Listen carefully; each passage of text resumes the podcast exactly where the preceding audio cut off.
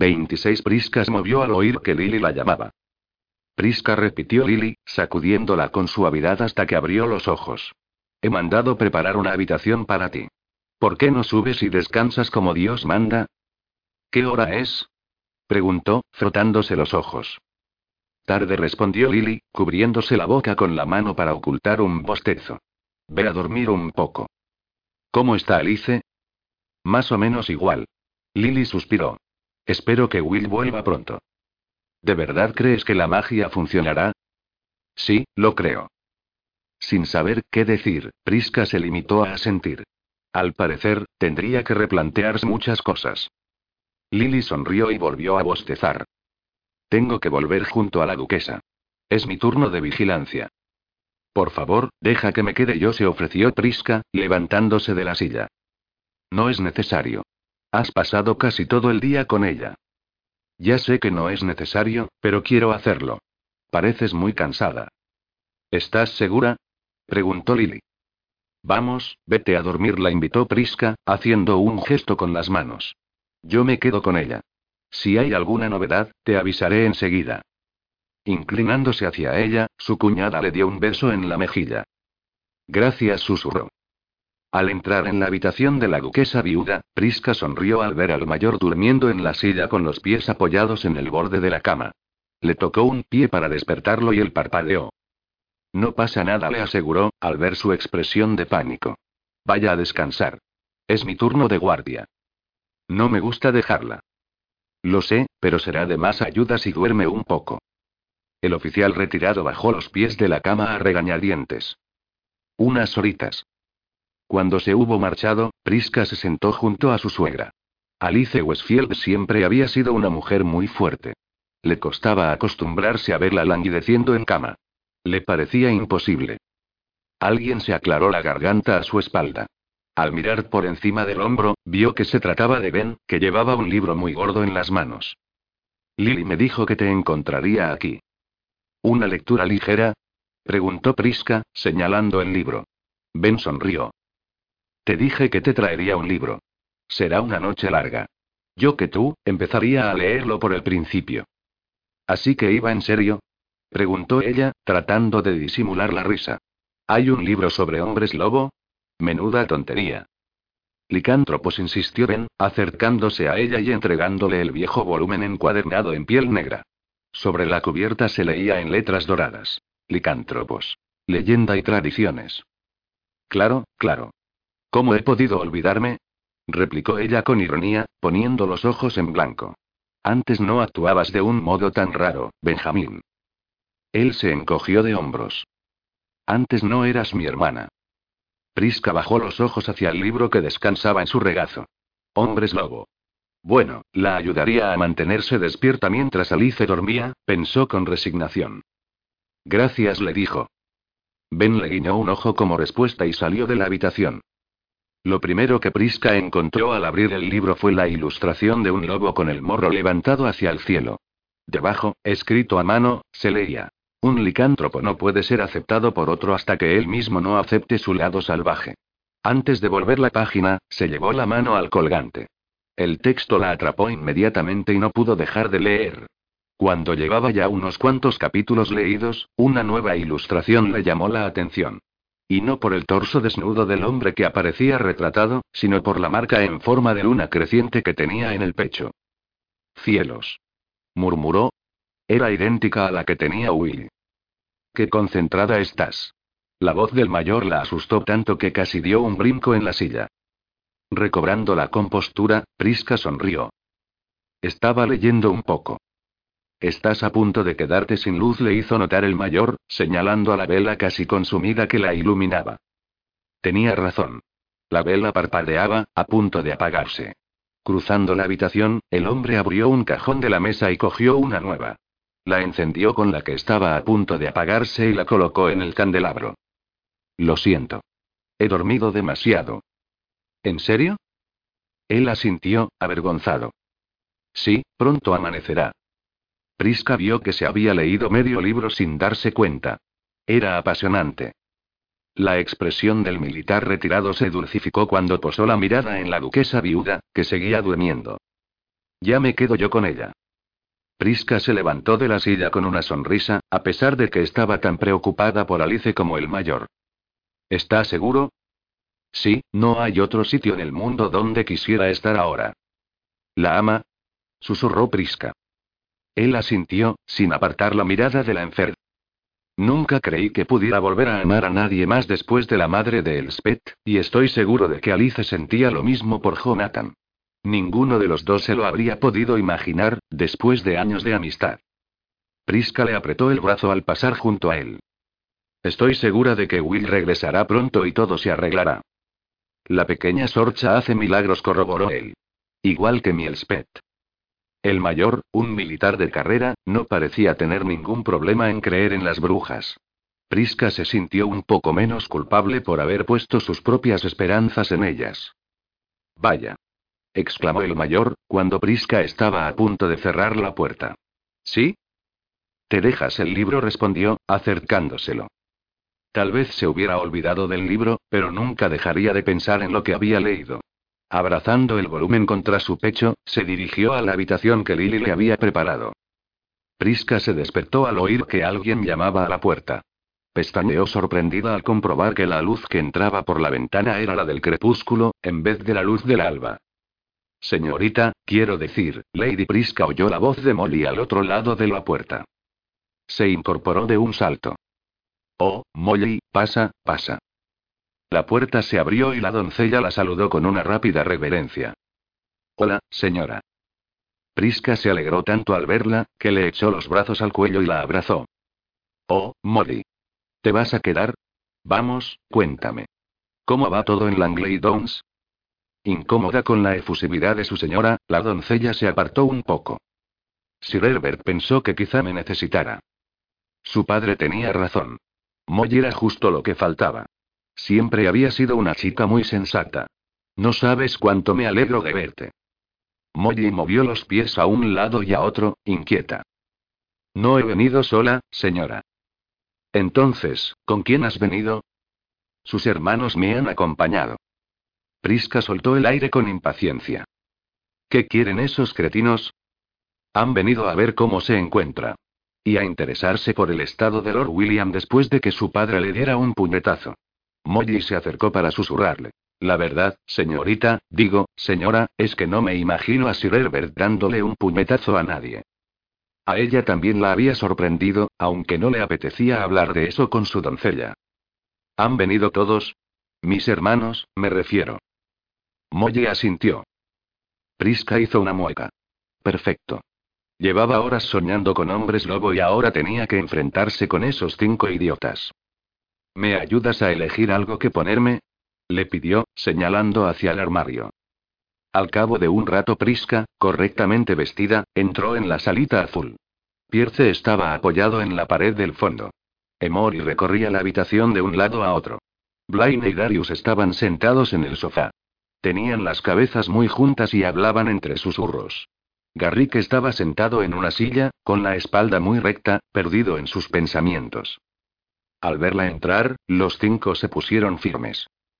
Pris dijo Emory, acercándose a ella. ¿Es cierto que Will se ha marchado? No podía decirles la verdad. Tenía que pensar en algo. La duquesa viuda ha empeorado. Will ha ido a buscar un médico especializado para su madre. ¿El doctor Brandberg no puede ayudarla? preguntó Garrick, preocupado. Prisca sacudió la cabeza. El doctor Brandvik le dio un tónico, pero no ha servido de nada. Emory frunció el cejo. No sabía que estuviera tan grave. Normal, replicó Prisca. Estabas demasiado ocupado planeando mi futuro por mí. Quiero que sepáis que pienso vengarme de todos vosotros. No voy a olvidar lo que habéis hecho, pero ahora mismo tengo que pensar en mi suegra. Blaine suspiró. Pues en contra de mis intereses, rezaré para que se recupere lo antes posible. ¿Seguro que la marcha de Will no tiene nada que ver con el puñetazo de papá? Preguntó Darius. La verdad, Dari, es que ya se nos había olvidado, lo tranquilizó ella. Will tiene otras cosas en la cabeza. Y ella tenía muchas más en la suya. La salud de Alice. Las poderosas brujas escocesas. Marcas en forma de luna creciente. Licántropos, Bueno, nosotros veníamos a invitaros a los dos a la cena de Nochebuena de mañana, explicó Emory. Qué palabras tan normales. Y qué raras sonaban en una casa llena de Westfields. Os lo agradezco, confesó Prisca, sacudiendo la cabeza, pero le prometí a Will que no me apartaría de su madre. Siempre te trató como a una hija, señaló Garrick, asintiendo con aprobación. ¿Hay algo que podamos hacer? Se ofreció Pierce. No, Will se está ocupando. No se puede hacer nada más. Pero gracias. Will sabía que, si no se detenía pronto, se caería del caballo. Acababa de salir de York, lo que significaba que estaba a mitad de camino. Si aguantaba un poco más, podría localizar a Sorcha, alquilar un carruaje y descansar durante el viaje de vuelta. El viento helado volvió a soplar y, a pesar de su naturaleza, se estremeció. Era una locura viajar a Escocia a caballo en pleno invierno. Pero resultaba mucho más rápido que viajar en carruaje. Si su madre necesitaba que fuera a la luna, encontraría la manera de llegar. El gris del cielo se mezclaba con el de los árboles pelados. Cerró los ojos unos instantes para aclararse la vista y tuvo que incorporarse rápidamente al darse cuenta de que había estado a punto de caerse de su montura. Por mucho que se esforzaba, los ojos se empeñaban en cerrarse. En ese momento, oyó una voz femenina que lo llamaba. Lord William. Sus ojos seguían jugándole malas pasadas. Al volverse, le pareció ver a una de las hermanas de aquel de Elspeth, Caitlin MacLeod. Entornó los ojos para ver mejor. Desde luego, si esa mujer rubia que sacaba la cabeza por la ventanilla del carruaje no era Caitrin, se le parecía mucho. Ve a buscar a Lord William. Está a punto de desplomarse, le ordenó esta al cochero. El hombre se acercó corriendo y recogió a Will justo en el momento en que se caía del caballo. Le parecía estar soñando. Tenía que ser usted, señorita MacLeod, la que me viera caerme del caballo de cansancio, refunfuñó Will. Ella abrió la portezuela y se acercó. Soy vidente, por si lo ha olvidado, Lord William. ¿Por qué cree que estoy aquí? ¿Tiene la planta que el Sped necesita? preguntó, rezando para que fuera así. Sí, lo tengo todo, respondió ella, cruzando los brazos, desafiante. Pero no piensa dármela, ¿me equivoco? Sin esperar su respuesta, continuó. La necesito, señorita Macleod. Mi madre, no sabía que usted también tenía la habilidad de ver el futuro, Lord William. Ben me advirtió que usted siempre daba problemas, refunfuñó él. Ya entiendo por qué no le cae bien. Caitrin sonrió. Eso se le pasará dentro de unos años, replicó ella, quitándole importancia con un movimiento de la mano, mientras el cochero ataba el caballo de Will a la parte trasera del carruaje. Y no, no pienso darte la Epipactis Youngiana de Sorcha. Te acompañaré. Encogiéndose de hombros, se corrigió. O más bien, tú me acompañarás a mí, dijo, señalando hacia el carruaje. ¿Mi madre, se pondrá bien? preguntó Will. Las visiones de Caitrin MacLeod siempre eran acertadas. Con una palabra suya se quedaría tranquilo. Sabe que no puedo dar ese tipo de información, respondió ella, rehuyéndole la mirada. No habrías hecho este viaje en balde, insistió Will. No, le aseguro que no será en balde, aseveró, antes de entrar en el coche, donde aguardaba su doncella. Will la siguió y se dejó caer pesadamente en el asiento.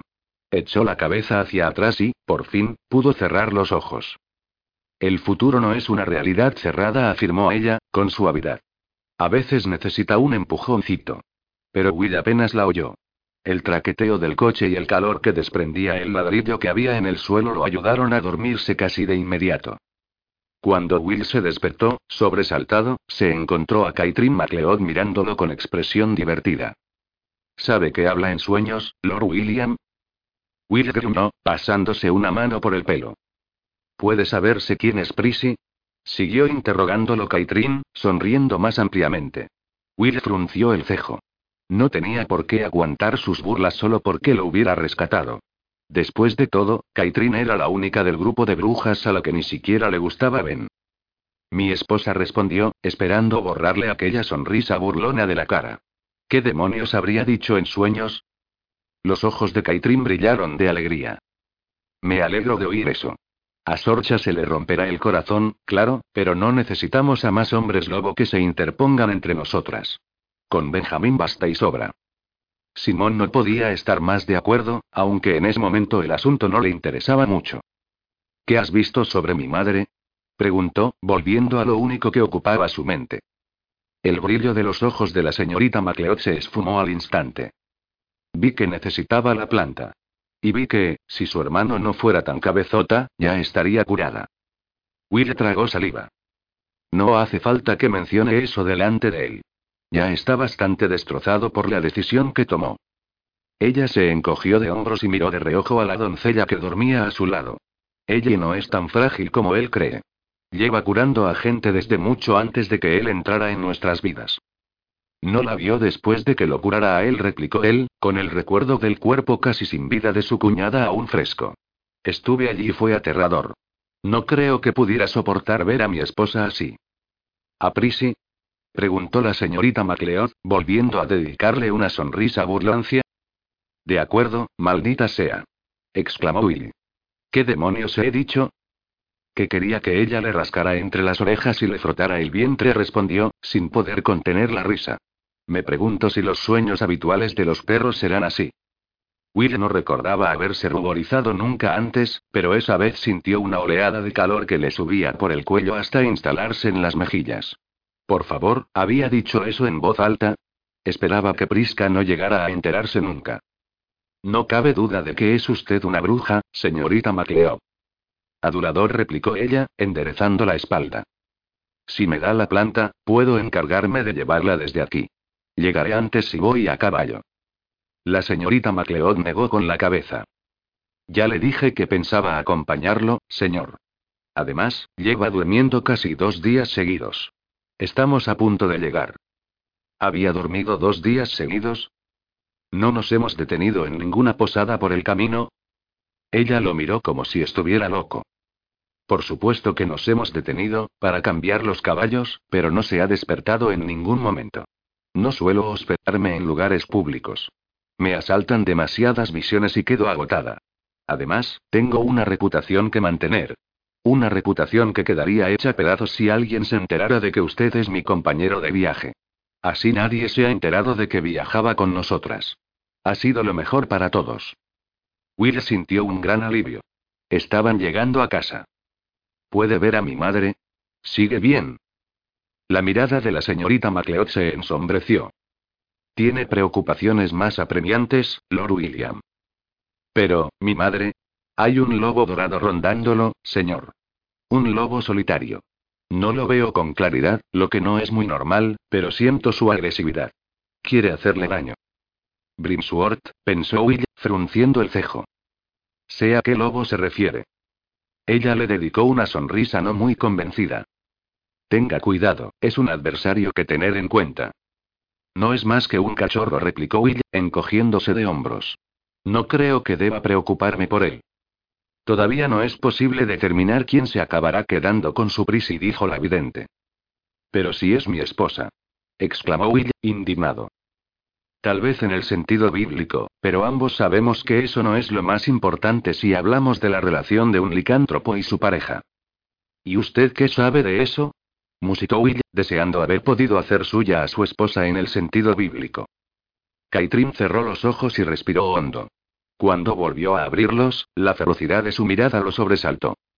No conozco los detalles de la ceremonia de apareamiento, pero sé que una bestia la reclamará. Lo siento, pero no veo la cara del licántropo que lo hará. Si la señorita MacLeod pretendía asustarlo, lo estaba consiguiendo. No había previsto reclamar a Prisca a la manera licántropa después de ver su reacción al hablarle de Elspeth. Pero tal vez no le quedara otra opción. Si no lo hacía él, el lobo dorado podría adelantársele, y eso no podía permitirlo de ningún modo. 27 Prisca corrió hacia la puerta principal al oír el traqueteo de un carruaje que se aproximaba. Al ver el escudo de armas pintado en la portezuela, sintió una gran decepción. No es él, dijo en voz baja. Llevaba días aguardando el regreso de Will, preguntándose cuándo llegaría. Alice estaba cada día más débil y Prisca, más inquieta. Ben se había encargado de suministrarle más libros relacionados con el asunto de los licántropos. Cada vez estaba más convencida de que se había casado con una criatura legendaria. Y, según pasaban los días, le costaba menos aceptar los hechos. Ya no le parecía que se estuviera volviendo loca. Y ahora sí, cada vez echaba más de menos a su esposo. Lo añoraba desesperadamente. Elspeth asomó la cabeza desde el interior de la casa. Dio un gritito y empezó a aplaudir, encantada. Es el emblema de los MacLeod. exclamó, volviéndose hacia Ben y dándole un abrazo. ¿Sabes lo que eso significa? Prisca vio la guerra que se libraba en el interior de Ben. Finalmente, sonrió. Espero que signifique que la esperanza acaba de llegar. Frunciendo el cejo, añadió. Nunca pensé que me alegraría de ver a Caitrin MacLeod. Pero supongo que Will viene con ella. Y que habrá traído lo necesario para curar a mamá. ¿Cómo? preguntó Prisca, sin entender nada. ¿Con quién viene Will? Sin hacerle caso, todos salieron a recibir a los recién llegados. Will bajó del carruaje hecho un desastre, pero con una sonrisa radiante. Parecía que no se hubiera cambiado de ropa en una semana. Por no hablar del pelo, que no parecía haber visto un peine en mucho tiempo. Prisca avanzó hacia él, más feliz de lo que había estado en mucho tiempo. Pero entonces, Will se volvió hacia el interior del coche y alargó la mano. Al retirarla, la mano trajo consigo un esbelto antebrazo, seguido de cerca por el resto del cuerpo de una rubia preciosa. Prisca ahogó una exclamación. Había pasado todos esos días añorándolo, rezando por su seguridad y mientras tanto él había estado acompañado por esa mujer espectacular. Se cruzó de brazos, luchando sin éxito contra la indignación que sentía. Con un nuevo grito, el Sped corrió hasta el coche y abrazó a la rubia. Incluso Ben parecía contento de verla. Eso ya era suficiente. Dándose la vuelta en redondo, entró de nuevo en la casa. Maldito William. Se había puesto tan contenta al verlo, había sentido alivio por primera vez en muchos días. Tenían muchas cosas de qué hablar. Pero ante todo, y más que nada, había soñado con tocarlo. Y que él la tocara a ella. Pero él, evidentemente, estaba demasiado ocupado sonriéndole a aquella rubia angelical. Se sentó en un sofá del salón y empezó a morderse una uña. Era obvio que él no la había echado de menos, en absoluto. Una lágrima le rodó por la mejilla. Se la secó un instante antes de que el Spet, Ben, Will y aquella mujer entraran tras ella. Will y Ben llevaban macetas con plantas en flor. ¿De dónde habrían sacado plantas en flor a esas alturas del invierno? El Spet iba cogida del brazo de la mujer. Podéis dejarlas en la cocina, les indicó. Pensaba que las damas no entraban en las cocinas, bromeó Will, entre risas. Pues esta, sí replicó el Spet, sonriente. Necesito preparar una poción. Y Caitrin me ayudará. Llevándose una mano a la boca, añadió. Cualquiera diría que me he dejado los modales en Escocia. Lady Prisca Westfield, esta es mi querida amiga y bajó la voz hasta un susurro hermana de aquelarre, la señorita Caitrin MacLeod. Kate, te presento a la esposa de Will. La rupia la miró con suficiencia. Así que tú eres la pobre infeliz que tiene que cargar con William Westfield del resto de tu vida? preguntó.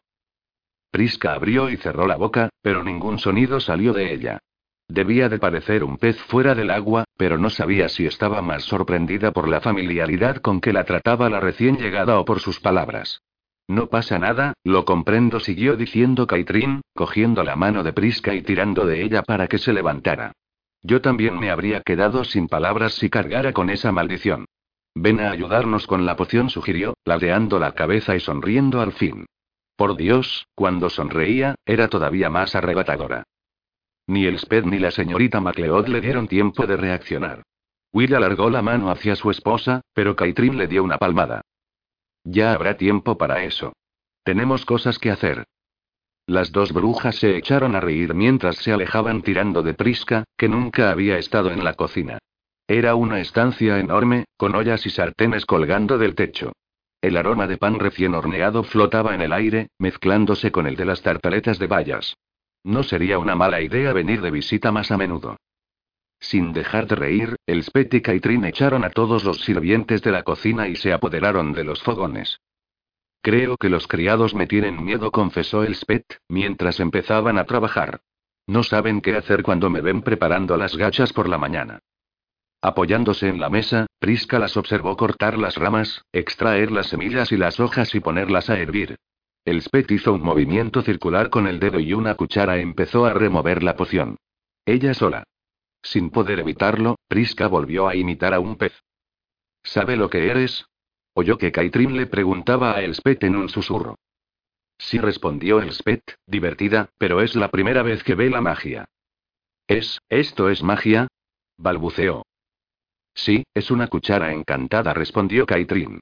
Aprendió a hacerlo con cuatro años y no ha parado desde entonces, añadió, poniendo los ojos en blanco. ¿Y tú? ¿También puedes hacerlo? Kaitrin se encogió de hombros. Si lo intentara, seguro que podría, pero no me interesa la cocina. Mi don es distinto al del SPET. Cada integrante del COI tiene un poder diferente. Algunas tenemos más de un don. Como Sorcha, que puede hacer que una semilla crezca hasta convertirse en una planta llena de flores en unos minutos. ¿Qué poder tienes tú? preguntó Priska, feliz al comprobar que la lengua volvía a obedecerle. Puedo ver el futuro. Por eso encontré a Lord William. Vi su viaje a Escocia y corrí a su encuentro a mitad de camino, para llegar antes. ¿Conocías ya a mi marido? inquirió Priska, tratando de aparentar indiferencia. Sí, viajar con él ha sido una tortura, igual que las demás ocasiones que he compartido con esa bestia. Se detuvo de repente y se volvió hacia el Spet, que sacudió la cabeza con disimulo. Me alegro de conocerte, Priska. Eres hermosa y fuerte. Will va a tener que sudar si quiere atraparte.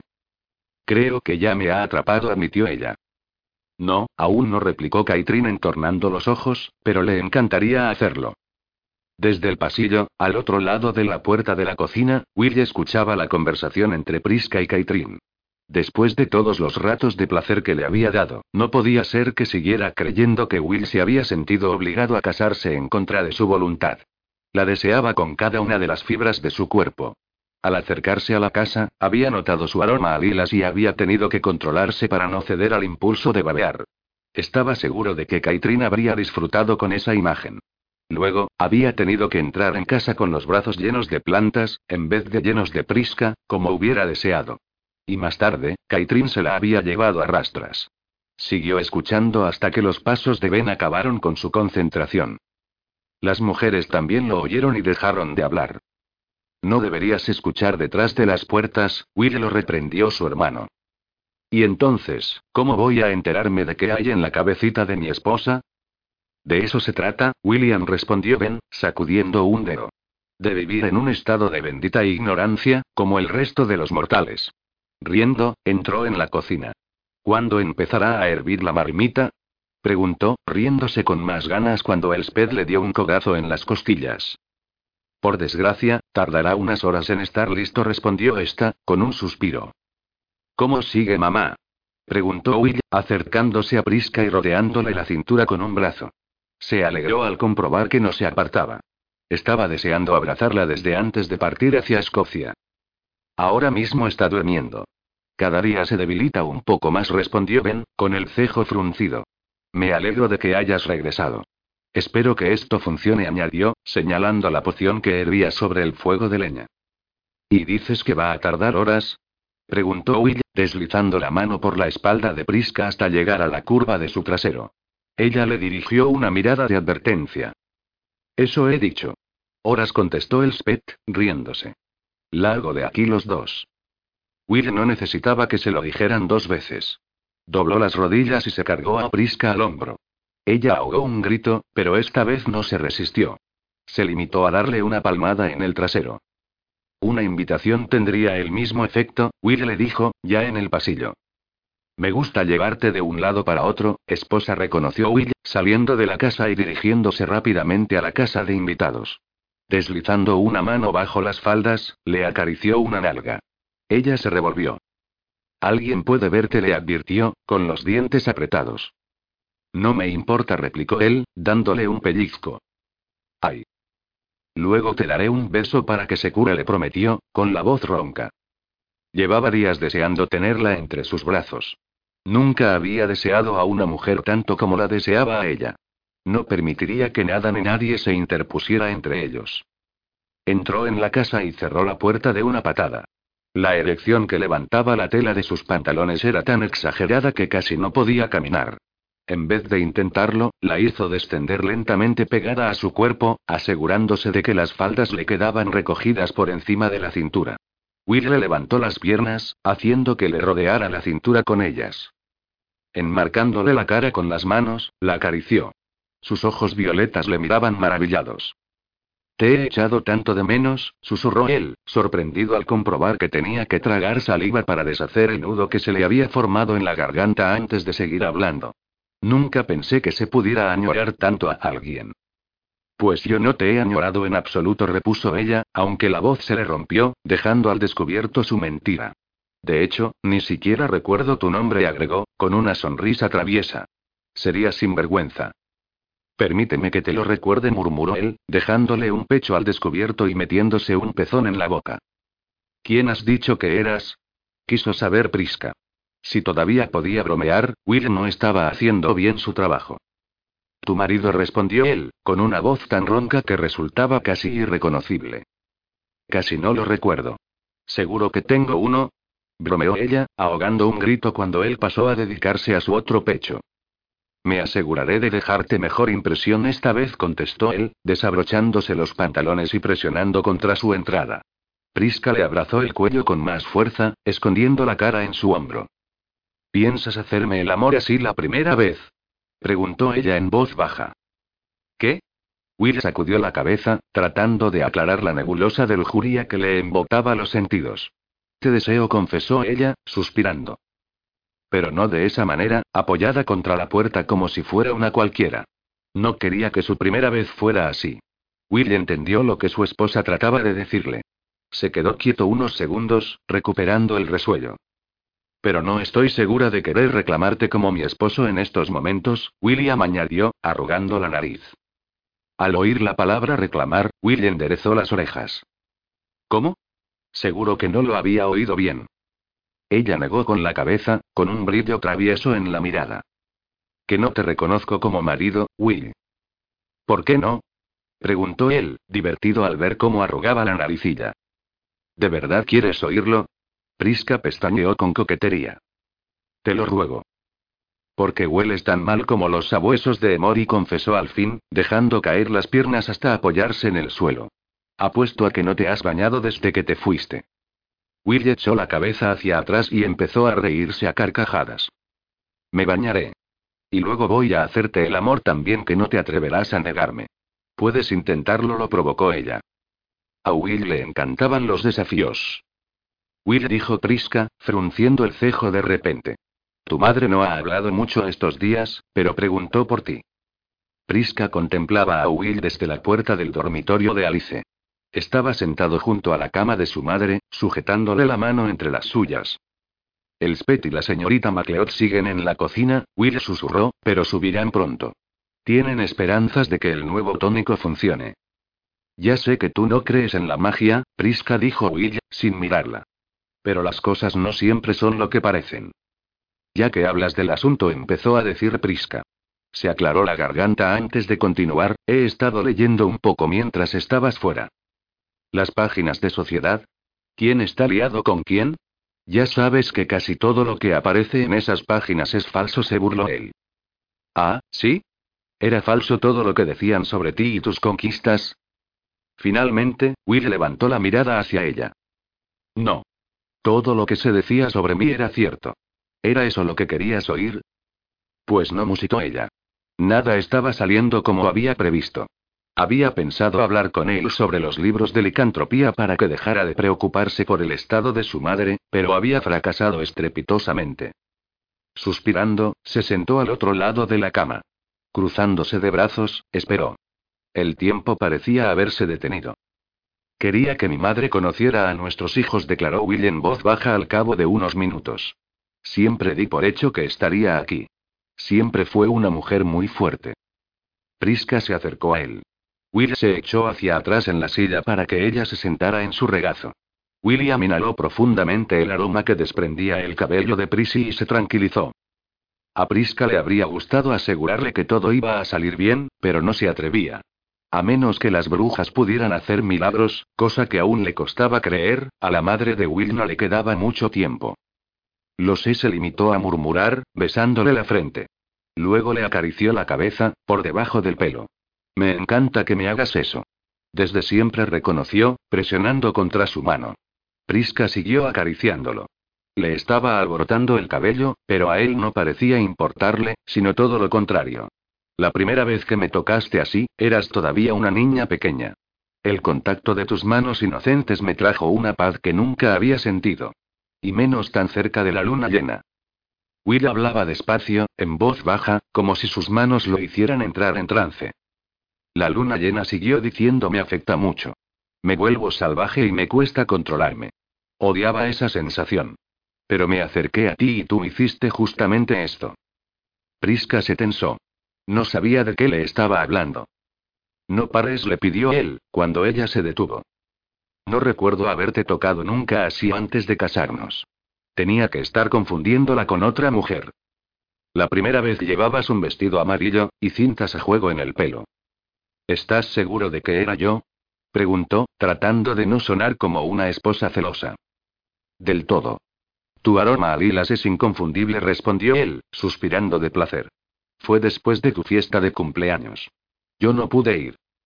Prisca miró a su alrededor buscando una copa o una botella vacías. Tal vez, había estado bebiendo antes de que ella llegara. Me quedé fuera, escuchando. Al final, no pudiste aguantar más las bromas de tus hermanos y saliste al jardín. Odio verte llorar, Prisca. No estaba borracho. Se acordaba de la fiesta y del vestido. Se acordaba incluso de la discusión. De lo que no se acordaba era de haberse encontrado con Will en el jardín. De hecho, aquella fue la primera vez que vio a su lobo. Al verte, empecé a temblar, siguió hablando Will, echando la cabeza hacia atrás y apoyándola en la pared. Prisca siguió acariciándolo. Sabía que estaba corriendo un riesgo. Al acercarme a ti, sentí una abrumadora necesidad de reclamarte como mi pareja. Pero entonces me acariciaste. Finalmente, Will abrió los ojos. La estaba mirando con tanta intensidad que resultaba casi doloroso sostenerle la mirada. Desde ese día, solo me siento completo cuando estoy contigo. Al oír un estrépito en el pasillo, Will se levantó y dejó a Prisca en el suelo. Enseguida vuelvo, le dijo, con el cejo fruncido. Prisca volvió a sentarse, muy confundida por lo que Will le acababa de confesar. De mis tres hijos, Will es el más atormentado, le llegó la voz ronca de Alice. ¿Necesitas algo? Le preguntó Prisca, inclinándose hacia adelante. Más tiempo susurró Alice. Me temo que no puedo ayudarte con eso. Daría mi vida a cambio de la tuya para hacer feliz a Will. Eso no le haría feliz, replicó Prisca. Él te necesita. Prisca negó con la cabeza. Yo soy su pasado, pero tú eres su futuro, afirmó la duquesa viuda, antes de que un ataque de tos la dejara muy debilitada. Prisca se puso en pie de un salto. Voy a ver si han acabado de preparar el tónico. Pero no llegó a salir de la habitación, porque el Spet y Caitrin MacLeod entraron en ese preciso momento. La bruja rubia cerró la puerta con llave desde dentro. El Spet puso los ojos en blanco. ¿De verdad crees que eso va a impedirles entrar si se lo proponen? Preguntó, riéndose. Siempre me olvido de con quién estamos tratando, respondió la señorita MacLeod, encogiéndose de hombros. De todos modos, no tiene importancia. Dentro de poco, estará curada. ¿De verdad? preguntó Prisca. Aún no estás convencida, Caitrin chasqueó la lengua, sin perder la sonrisa. Antes vamos a probar la poción, para que podamos decir que lo hemos hecho. Prisca miró cómo Caitrin MacLeod ayudaba a Alice a incorporarse y le acercaba una taza a los labios. Si funciona, el efecto será inmediato, le comunicó el Spet, mientras Alice daba un trago. Sabe fatal. La duquesa hizo una mueca de disgusto. No hace falta que beba más, le indicó Caitrin, dejando la taza sobre la mesita de noche. ¿Ha funcionado? Quiso saber Prisca. El Spet sacudió la cabeza y apretó los labios con firmeza. Prisca sintió que se le rompía el corazón. Will iba a estar tan disgustado, todos lo estarían. Cuando empezó a verlo todo borroso, se dio cuenta de que estaba llorando. Tengo la sensación de que sabes lo que vamos a hacer ahora, se sinceró el Spet, secamente. La rubia asintió, con los ojos brillantes. ¿Por qué no lo has dicho antes? Podríamos haber ganado tiempo. exclamó Prisca. El Sped le rodeó los hombros con un brazo. Sus poderes no funcionan así, le explicó. Hay cosas que no se ven hasta que no suceden otras. Lo que sucede en el presente, altera el futuro. Caitrin dirigió a su amiga una sonrisa calculadora. Ben no te permite que la cures, ¿me equivoco? Ben me dijo que no podía, pero ahora no está aquí, así que lo haré. Pero Ben no te lo perdonará, le advirtió Alice, con un hilo de voz. Kaitrin sacudió una mano, quitándole importancia al asunto. El SPED no se encargará de hacerlo, así que no habrá nada que perdonar. Entonces, ¿quién se encargará? Deja de hablar con acertijos. exclamó Priska, frenética. La preciosa recién llegada le dirigió una mirada divertida a Elspeth. Tu cuñada es un auténtico incordio. Me alegro de que Will tenga que aguantarla para siempre, dijo, riéndose con ganas. Alice sonrió débilmente. Kaitrin hizo que Elspeth se acercara más a la cama. ¿Has notado ya al bebé moviéndose? He notado una especie de revoloteo, admitió Elspeth. ¿Por qué no dejas que la duquesa lo note también? preguntó, guiñándole el ojo a su hermana de aquelarre. Elspeth entornó los ojos, pero enseguida se relajó y empezó a sonreír. Priska parecía estar a punto de estrangular a alguien, en especial a Kaitrin MacLeod. Pero su cuñada se acercó a la cama y tomó la mano de Alice entre las suyas. Luego, la colocó sobre su vientre. Priska vio que Alice sonreía. Los ojos recobraron el brillo que habían perdido. Su piel, tan pálida hasta hacía unos momentos, recuperó su tono habitual. Priska se quedó boquiabierta al darse cuenta de lo que acababa de presenciar. El bebé de Ben y de Elspeth acababa de curar a su abuela. Si se lo contaba a alguien, la encerrarían en el manicomio.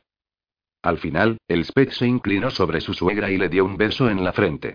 Alice se sentó, bajó los pies al suelo y se levantó, estirándose con ganas. De repente, la puerta se abrió de golpe. El mayor Forster fue el primero en entrar. Se detuvo en seco al ver a Alice de pie, sonriendo. Sin pensarlo dos veces, la duquesa cruzó la habitación, le echó los brazos al cuello al mayor y se puso de puntillas para darle un suave beso en los labios. Forster la abrazó por la cintura y la besó. Lily fue la siguiente en entrar en la habitación. He tratado de distraerlos, pero me ha sido imposible, se interrumpió al ver el apasionado abrazo. Oh. exclamó, ruborizándose. Will, Simón y Ben estaban boquiabiertos detrás de Lily. Está mejor, les comunicó el Spet, con voz cantarina. Obviamente, dijo Simón, gruñendo. ¿La poción funcionó, entonces? No exactamente, confesó el Spet. El Spetu es fiel, no me digas que la has curado tú. Quiso saber Ben, cambiando de color. Su esposa alzó ambas manos en señal de rendición. No he sido yo, te lo prometo. Prisca. preguntó Will. Prisca se echó a reír a carcajadas, llevándose una mano al pecho. Yo. Yo no puedo curar a nadie. Volviéndose hacia Ben, añadió. Estás metido en un buen lío, Benjamín. Cuando ese bebé llegue al mundo, no sabes la que te espera. Y se dobló por la cintura, riéndose tanto de alegría como de alivio. Will la abrazó. ¿Qué ha pasado? Le preguntó al oído. Cubriéndole la oreja con la mano, Prisca se dispuso a responderle. El bebé la ha curado, le dijo. ¿Lo dices en serio? Will se separó para verle la cara. Prisca asintió. Ha sido asombroso, reconoció ella. Como tú, susurró él. Desde la puerta, Simón se aclaró la garganta. La duquesa viuda y el mayor no se dieron por aludidos. Cuando dio un paso hacia ellos, Lily lo sujetó del brazo. Déjalos, le pidió, tirando de él hasta sacarlo al pasillo. Ben y Elspeth los siguieron. Él suspiró. Por favor, dime que no te has puesto en peligro. Por supuesto que no lo tranquilizó ella, sacudiendo la cabeza. No entiendo por qué estuviste a punto de morir cuando me curaste a mí y ahora estás como si no hubiera pasado nada. ¿Es porque el bebé y tú habéis combinado vuestros poderes? planteó Ben, apoyando una mano en su vientre. Quizá, pero creo que tiene más que ver con el hecho de que tú y yo tenemos un vínculo muy fuerte, respondió ella, mientras su marido le acariciaba la cara. Lo daría todo por salvarte. Habría dado más de mí para salvar a tu madre, pero no hizo falta. Evidentemente, el poder del bebé unido al mío hizo que todo fuera más fácil. Poniéndose de puntillas, le dijo algo al oído. Con un gruñido, él la cogió en brazos y se dirigió a sus aposentos a toda prisa. ¿Qué le ha dicho? preguntó Prisca. Will tosió en su puño para disimular la risa. Dímelo, insistió ella, golpeándole el hombro. Will trató de adoptar una actitud solemne, pero fracasó del todo. Se han retirado a sus habitaciones. Van a echarse una siesta. Una de esas que tanto hacen disfrutar a Ben. ¿Eso es lo que ha dicho el Spet? Sí, más o menos. Will la miró, alzando las cejas varias veces. ¿quieres que volvamos a la casa de invitados para echar un sueñecito? A Prisca no se le ocurría nada que le apeteciera más. Además, quería echarle un vistazo de cerca a la marca que Will tenía en la parte baja de la espalda. Quería asegurarse de que no se había vuelto loca del todo. 28 a Will le encantaba ver ruborizarse a Prisca. Nunca se cansaría de esa imagen. En cuanto volvieran a la casa de invitados, haría que el rubor cubriera cada centímetro de su cuerpo. Por fin. William, ¿por qué me miras así? Creo que deberíamos volver a casa enseguida, respondió él, guiñándole el ojo. Prisca se ruborizó un poco más. Sí. No dijo más, pero aquello era todo lo que Will necesitaba oír. Su corazón dio un brinco de alegría. Momentos después, se encontraban ya en el exterior, caminando hacia la casa de invitados. Estaban a escasos metros de distancia de la entrada, cuando Will percibió un rastro conocido en el aire. Era una mezcla de loción para el afeitado con aroma a cítricos y de algo salvaje. Brimsworth. Su instinto de depredador se puso en guardia. Espera, susurró, levantando un brazo. Prisca abrió mucho los ojos, sorprendida, pero Will no le devolvió la mirada. Sujetándola del brazo con fuerza, exploró la zona que los rodeaba. Olfateó el aire, buscando el rastro del lobo solitario que estaba en las cercanías. No había olvidado la advertencia de Caitrin MacLeod. Moriría antes de permitir que ese lobo dorado le tocara a Prisca un solo pelo de la cabeza. La idea de que la reclamara como pareja le resultaba inconcebible. ¿Qué pasa? susurró Prisca. Algo se movió en unos arbustos cercanos. Vuelve a Westfield Hall y no te apartes de Simón, le ordenó. Sabes que no me llevo bien con el duque, protestó ella. El rastro de Brimsworth le llegó con más fuerza. Will sintió un cosquilleo en la nariz. Entonces quédate con Ben, por el amor de Dios, pero no te apartes de su lado. Will insistió ella, tirándole de la manga, ¿qué está pasando? Aunque se lo explicara, no se lo creería. Sacudió la cabeza, para centrarse en el grupo de árboles que había a unos 100 metros de distancia de donde se encontraban. No cabía duda. El rastro venía de allí. Tengo que ocuparme de un asunto. Se volvió hacia ella, con los ojos entornados. Pris, haz lo que te digo. No me gruñas, William. A pesar de que estaba concentrado en los árboles, solo por la voz supo que Prisca tenía el cejo fruncido. Luego me riñes todo lo que quieras, pero ahora vete a buscar a Ben. Ya.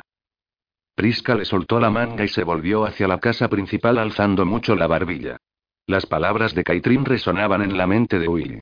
Volvió a olfatear el aire en busca de algún cambio y, al no encontrarlo, echó a correr en su dirección. El conde no tenía ningún motivo para estar en tierras de los Westfield. Ninguno, aparte del deseo que sentía por Prisca. Cuando le pusiera las garras encima, le haría trizas. Alcanzó los árboles en segundos y volvió a inspirar hondo. Brimsworth estaba cerca. Toda la zona olía a su loción de afeitado. Sé que está aquí. La única respuesta a sus palabras fue una ramita quebrándose bajo sus propias botas. Se adentró en el bosque, examinando cada árbol y cada arbusto. Es cuestión de tiempo. Antes o después, le encontraré. Pero el tiempo no estaba de su lado. Siguiendo el rastro del conde, Will fue internándose cada vez más en el bosque. Lo siguió durante varios kilómetros, pero el rastro se mantenía siempre un poco por delante de él. Me estoy acercando. Le seguiré toda la noche si hace falta. El conde siguió sin responder, aunque su olor era más fuerte que antes. ¿Por qué no lo veía? Regrese a Kent. O a Londres. Ella es mi esposa. Entonces, oyó un ruido a su espalda. Se volvió rápidamente y dio un paso hacia allí. Pero un sonido metálico resonó en sus oídos al mismo tiempo que un dolor insoportable le recorría la pierna. Al bajar la mirada, vio que había caído en una trampa para animales que le atravesaba la bota y el tobillo. Un instante después, un golpe seco en la nuca lo hizo caer sobre la hojarasca. Se lo advertí oyó decir a Brimsworth un instante antes de perder el conocimiento. Luego me riñes todo lo que quieras, pero ahora vete a buscar a Ben Prisca entró en Westfield Hall, refunfuñando. No entendía por qué Will la trataba como si fuera una niña. Y aunque viviera cien años, nunca llegaría a comprender sus súbitos cambios de humor. Pasaba de estar seduciéndola a ser una bestia distante en segundos. Pero ahora vete a buscar a Ben, lo imitó, irritada. Entró en el salón verde y se dejó caer de una manera muy teatral sobre el sofá, pero no había nadie para presenciar su actuación. Suspirando, tamborileó sobre el brocado color marfil. ¿Qué mosca le habrá picado? Prisca. La llamó el duque de Blackmore, que la miraba desde la puerta con una ceja enarcada. Pensaba que te habías marchado con William. Hizo un esfuerzo de contención para no gruñir. No le gustaba tener que tratar con el duque. Siempre la miraba como si lo hubiera decepcionado. Era la persona más arrogante que conocía. La arrogancia le resultaba tan familiar en la mayoría de los hombres como la loción de afeitado. Volverá pronto, dijo, apretando los dientes. Me pidió que lo esperara aquí. Con un poco de suerte, el duque no insistiría y la dejaría en paz. Pero Simón frunció el cejo y permaneció quieto. Qué raro. Parecía tener prisa por marcharse.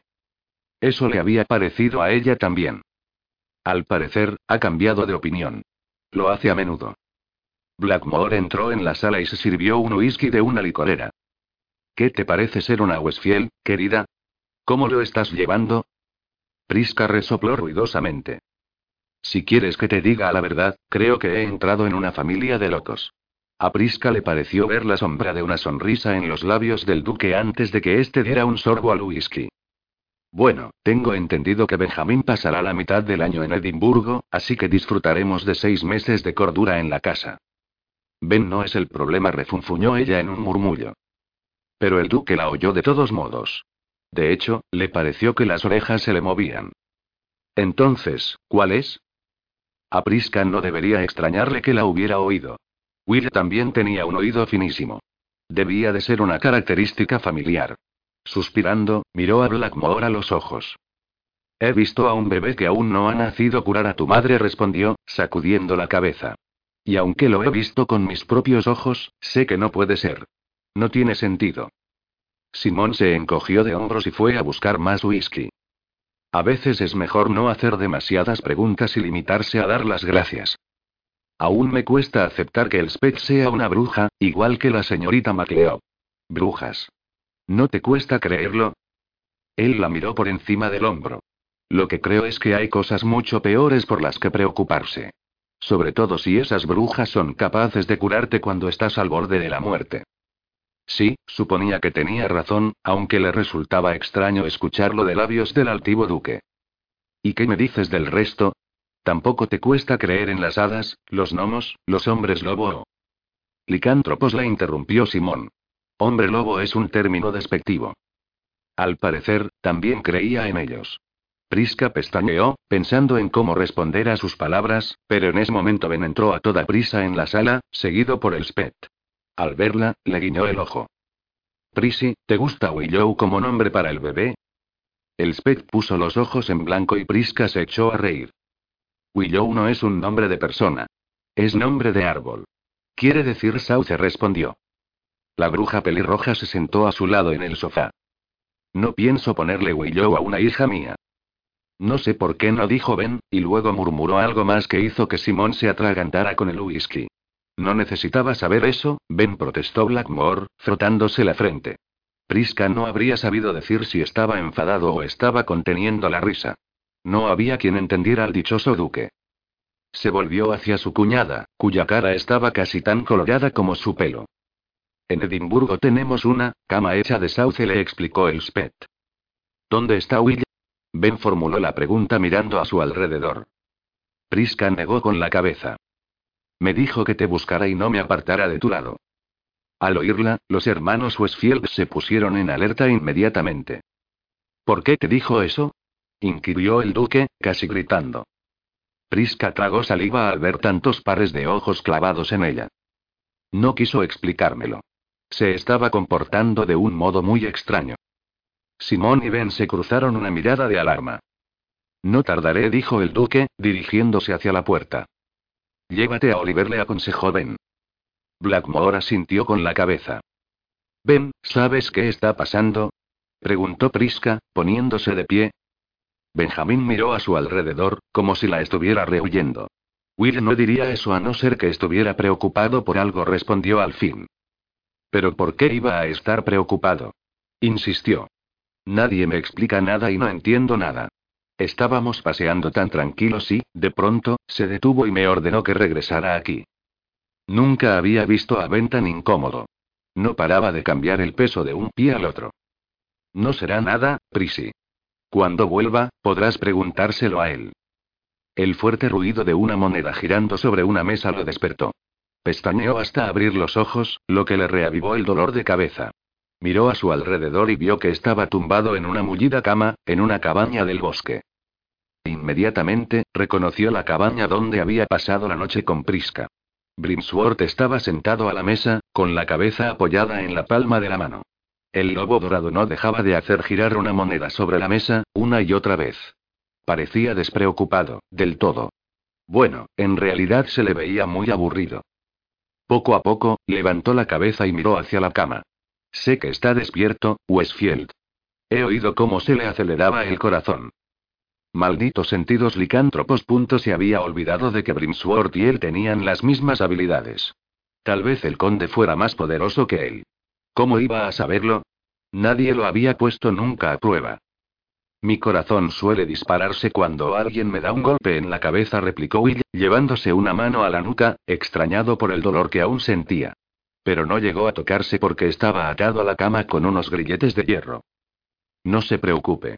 Se curará pronto y la cabeza dejará de doler, le dijo Brimsworth, sonriendo al ver cómo Will tiraba de las cadenas tratando de liberarse. No se moleste. Son muy resistentes. El primer impulso de Will fue preguntarle si quería apostarse algo. Nunca se había encontrado con ninguna trampa de la que no pudiera liberarse. Al pensar en trampas, recordó el episodio del bosque y se miró la pierna. Al ver hacia dónde se dirigía su mirada, Brimsworth se echó a reír sin ganas.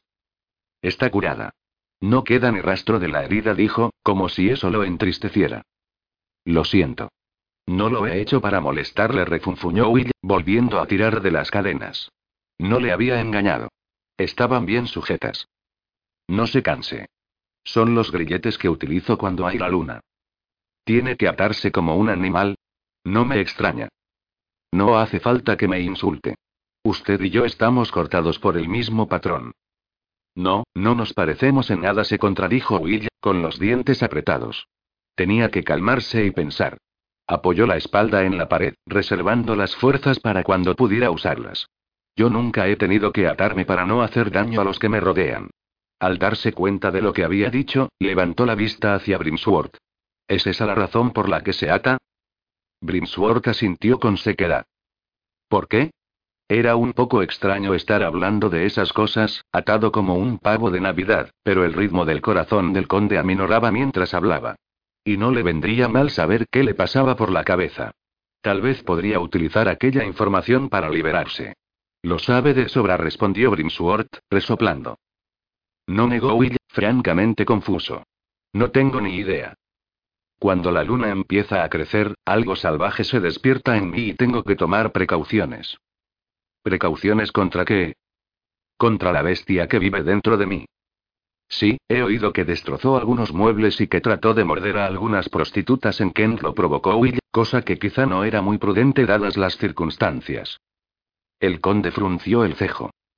Fue una insensatez por mi parte, aunque no hay nada tan tentador como el cuello de una mujer cuando la luna está llena, admitió Brimsworth. Pensé que sería capaz de controlarme. Pero no pudo. Will acabó la frase por él. El conde volvió a sentir. ¿A qué edad lo ataron por primera vez? preguntó Will. Supo que había tocado un asunto delicado cuando Brimsworth hizo una mueca. No es de su incumbencia, grunó. Muy joven, me imagino, insistió Will. No creo que fuera aún un hombre. Brimsworth se levantó y fue a buscar la licorera. Se sirvió un vaso de whisky y lo vació de un trago. Will se echó hacia adelante todo lo que le permitieron las cadenas. ¿Por qué su padre no lo llevó con él cuando se retiraba al bosque durante la luna llena? preguntó. El conde volvió la cabeza bruscamente. Mi padre. Él no es como nosotros. Vaya, exclamó Will, al empezar a entender muchas cosas. Como por ejemplo, ¿por qué Ainsford no constaba en los registros de la sociedad licaniana? Entonces, lo más seguro es que no sea su auténtico padre, musitó Will. Por supuesto que es mi padre bramó Brimsworth, congestionado por la furia. Will sacudió la cabeza sin inmutarse.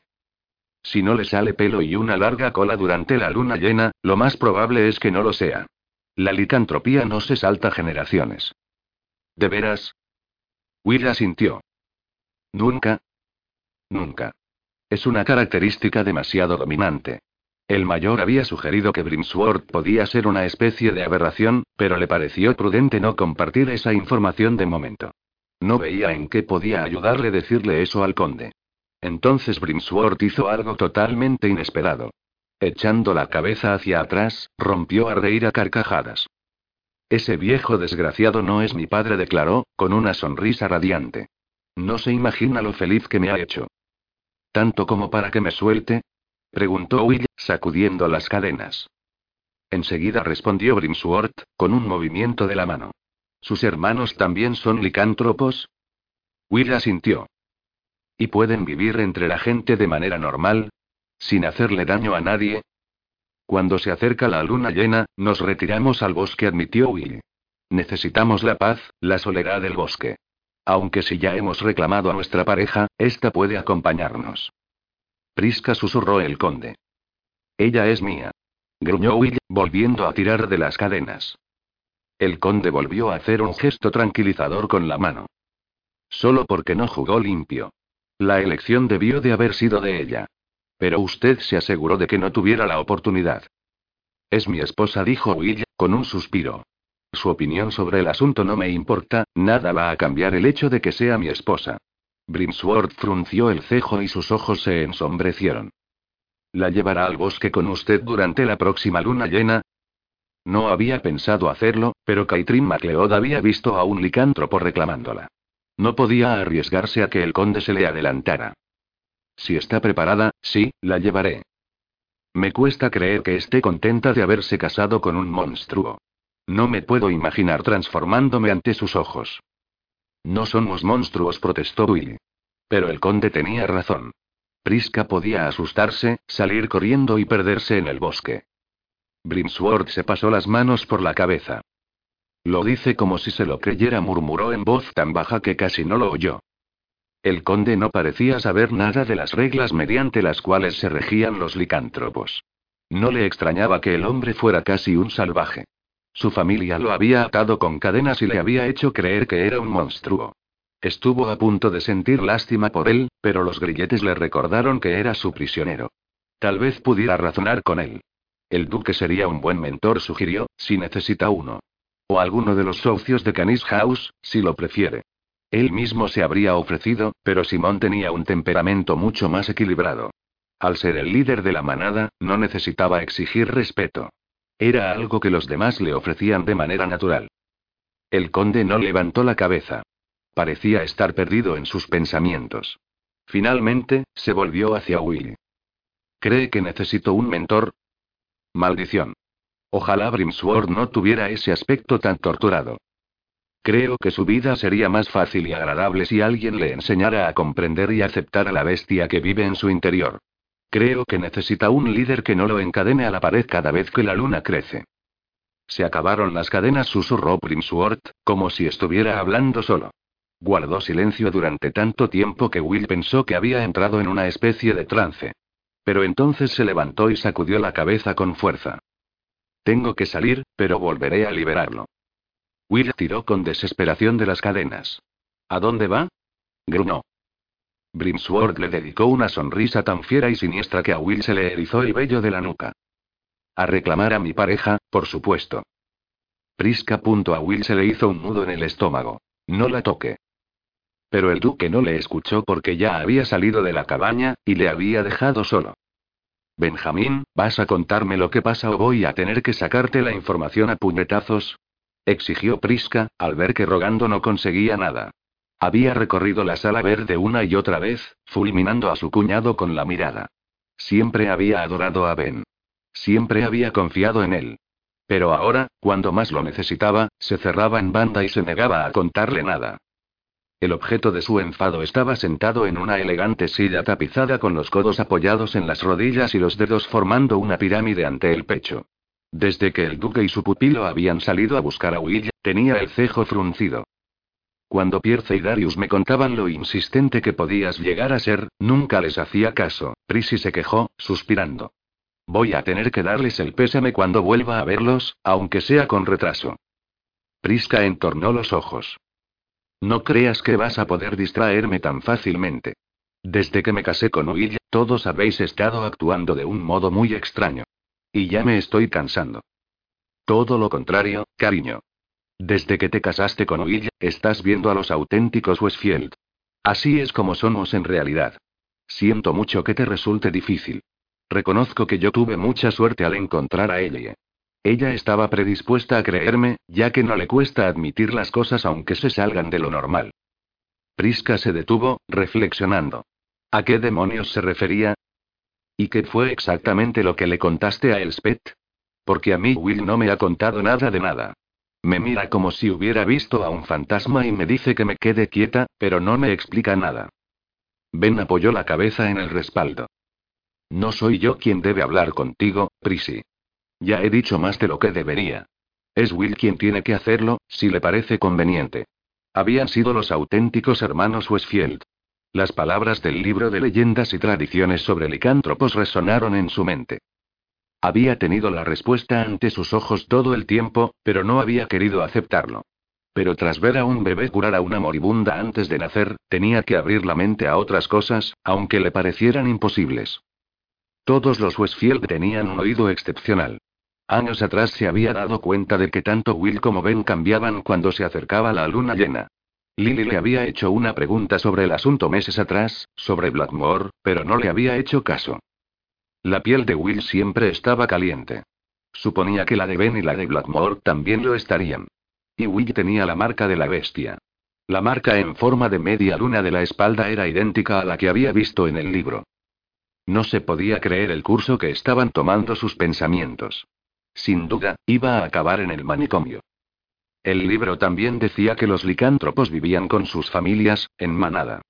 Tragó saliva y se armó de valor para preguntar. Ven, ¿tú también tienes la marca de la bestia? Sus ojos pardos se iluminaron con un brillo travieso un instante antes de que Ben apartara la mirada. No me parece que sea una pregunta adecuada para hacerle a tu cuñado. No era una negativa, ¿no? Estuvo a punto de gruñir y de patear el suelo ante sus evasivas, pero no quería que pensara que era una niña caprichosa. Sabía que con rabietas no conseguiría nada. Bueno, dado que los Westfield nunca se han distinguido por ajustarse a lo que es adecuado, y puesto que ahora soy una Westfield más, no veo por qué tendría que preocuparme por las hienas. ¿Tienes la marca o no la tienes? Ben se levantó y se cruzó de brazos. Insisto. Debes preguntarle esas cosas a Will. La tienes, dijo, convencida de que sus sospechas eran fundadas.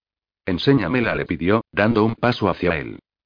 Pero antes de acabar de dar el paso, Ben se había desplazado hasta la ventana, desde donde la observaba apoyado en el marco. Prisca se quedó mirándolo boquiabierta. Nadie podía moverse tan rápidamente. Ningún humano, al menos. Créeme, Prissy, si supieras dónde está, no me lo pedirías. Y a Elspeth no le gustaría enterarse de que has insistido en verla. Prisca se ruborizó tanto que pensó que el sonrojo nunca abandonaría sus mejillas. ¿Qué mosca le había picado? Olvídalo, por favor, murmuró. Eso va a ser difícil, replicó Ben, riéndose, pero lo intentaré. Mientras Prisca hacía una mueca, sin saber dónde esconderse, Ben enderezó la espalda y habría jurado que también las orejas. Discúlpame. Mi esposa me necesita, se excusó, antes de abandonar la sala a toda prisa. Prisca se sentó en el sofá y ocultó la cara entre las manos. Un licántropo. No se atrevía a creerlo. 29 Will tiró una y otra vez de las cadenas que lo aprisionaban, sin éxito. Brimsworth tenía razón. No habían cedido ni un centímetro. Will no había sabido lo que era la desesperación hasta momento. Se estaba volviendo loco. Si no lograba liberarse, no podría proteger a Prisca. No podría mantenerla a salvo del conde. El monstruo de Einskir. El licántropo que no sabía controlarse. Ah, ah, ah, clamó, retorciéndose desesperado. Si Brimsworth había planeado todo esto para torturarlo, no podía haber elegido un suplicio mejor. Volvió a gritar y a tirar de las cadenas. No quería rendirse. No podía reconocer la derrota. Entonces, desde la distancia le llegó un sonido. Un gruñido familiar, que llevaba toda la vida oyendo. Simón. Gracias a Dios, pensó sintiendo un gran alivio. Simón. Gritó, con toda la fuerza de sus pulmones. Simón. Poco después, dos pares de botas se acercaron corriendo a la cabaña. Will sintió que el corazón se le detenía. Dos pares. Iba a matar a sus hermanos por dejar a Prisca desprotegida. La puerta se abrió de golpe y la luz de la luna inundó la estancia, hasta que la silueta de Simón la eclipsó. ¡Santo Dios! Will. exclamó el duque con la voz ronca, acercándose. Ha ido a buscar a Prisca. Gritó Will, tirando de las cadenas. ¿Cómo habéis podido dejarla sola? Dejó de gritar al darse cuenta de que era Oliver, el conde de Maverley, quien había entrado detrás de Simón. El chico de 13 años lo estaba mirando con la boca abierta. ¿Dónde está Ben? Simón cogió una de las cadenas y sacudió la cabeza. Con tu esposa. ¿Crees que soy un completo idiota? No respondas. Mejor dime cómo te has metido en este lío. Will gruñó. No es momento de explicaciones. Quítame estos malditos trastos de encima. El duque asintió y recorrió las cadenas con las manos hasta encontrar el candado que las mantenía unidas. ¿Dónde está la llave? preguntó. ¿La llave?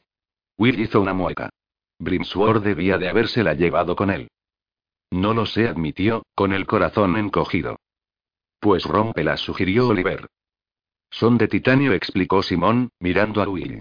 Demasiado fuertes, incluso para nosotros.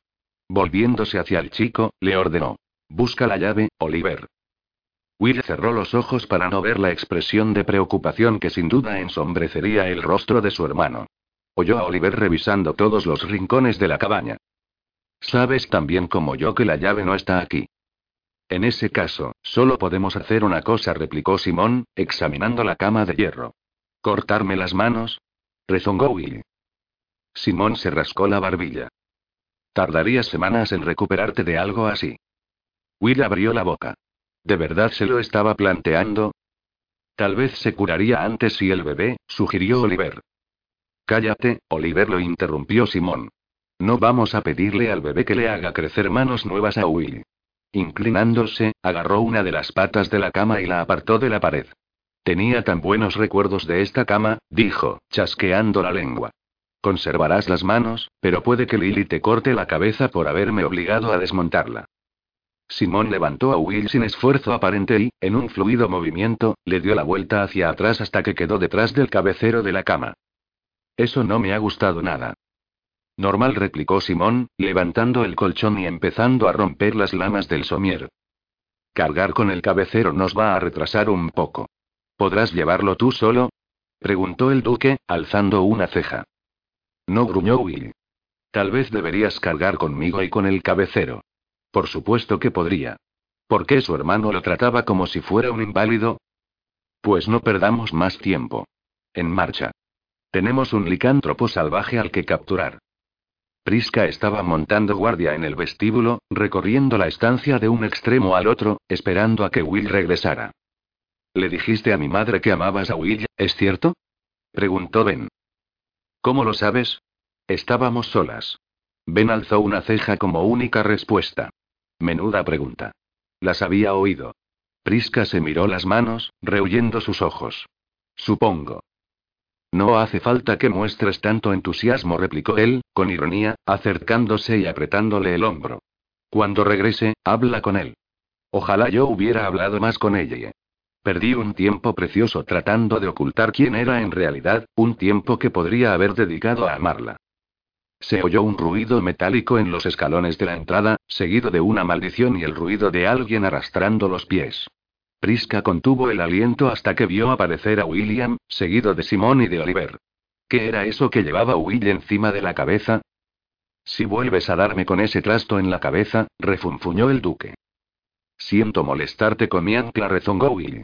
La próxima vez que alguien me encadene a una cama, haré que deje la llave sobre la mesita de noche. ¿Satisfecho? ¿Qué lleva en la cabeza? murmuró Prisca.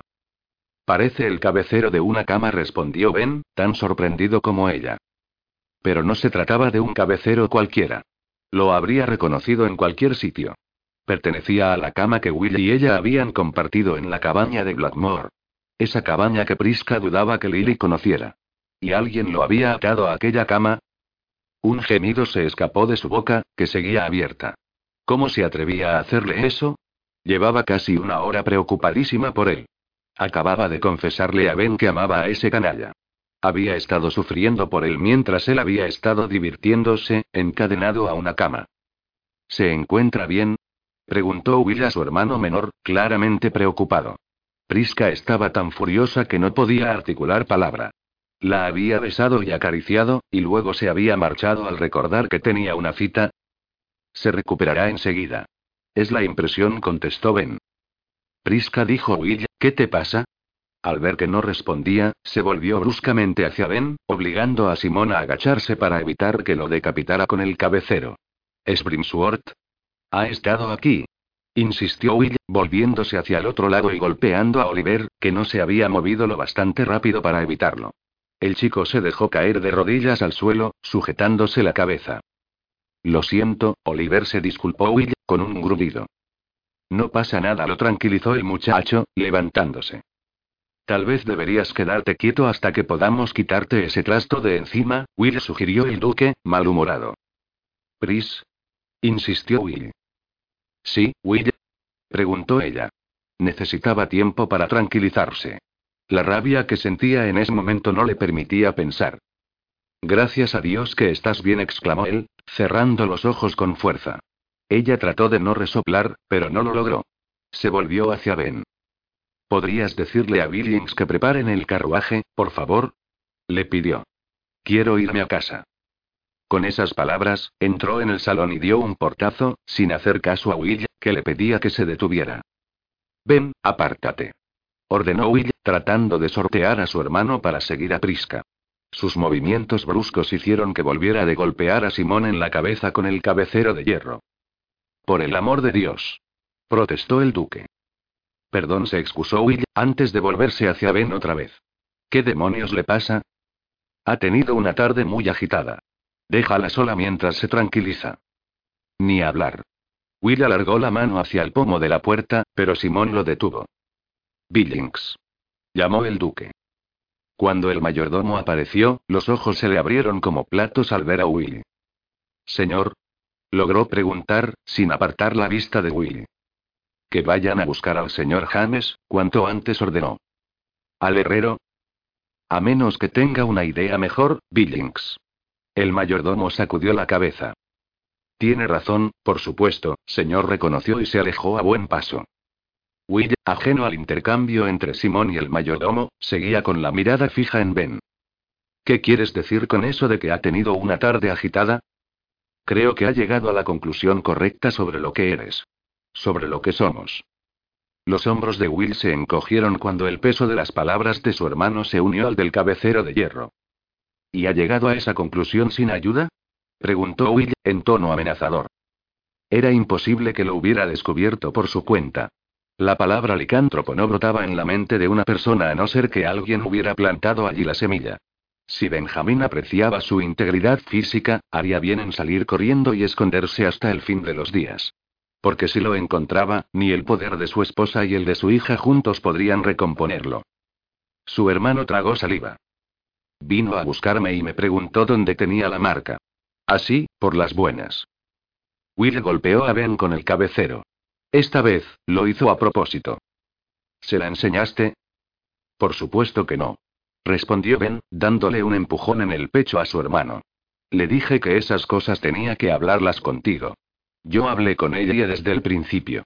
No sé a qué demonios estás esperando. No está preparada.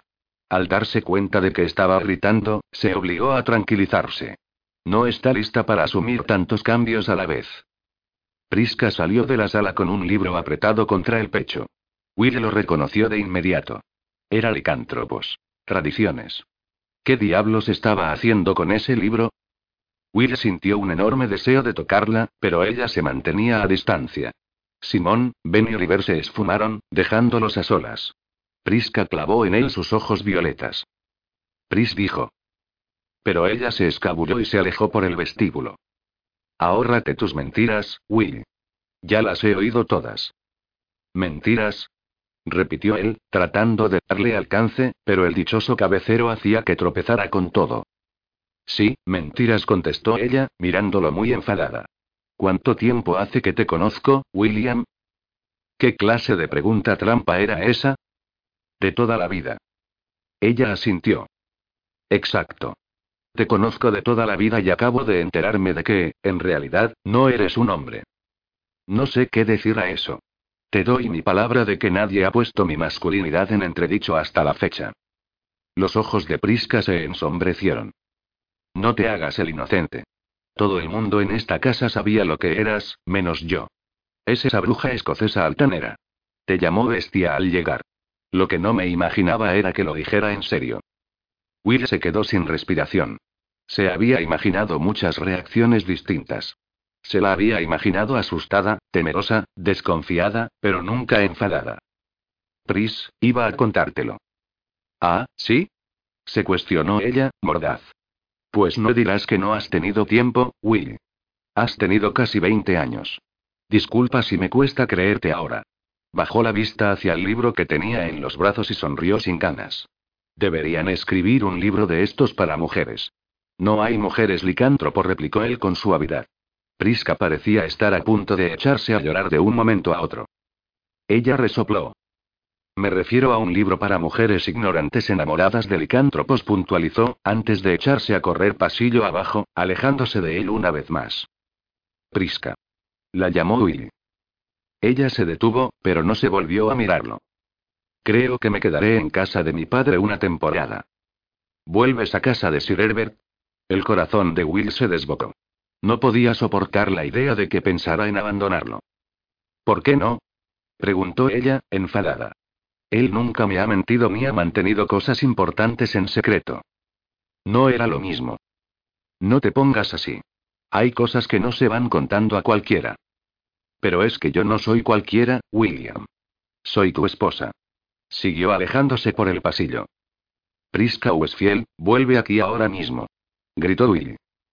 Pero ella no se detuvo y el cabecero de la cama impidió que fuera tras ella. Treinta Prisca iba echando sus vestidos de cualquier manera en el baúl. Habría encargado a alguna doncella que lo hiciera, pero ninguna respondía a la campanilla.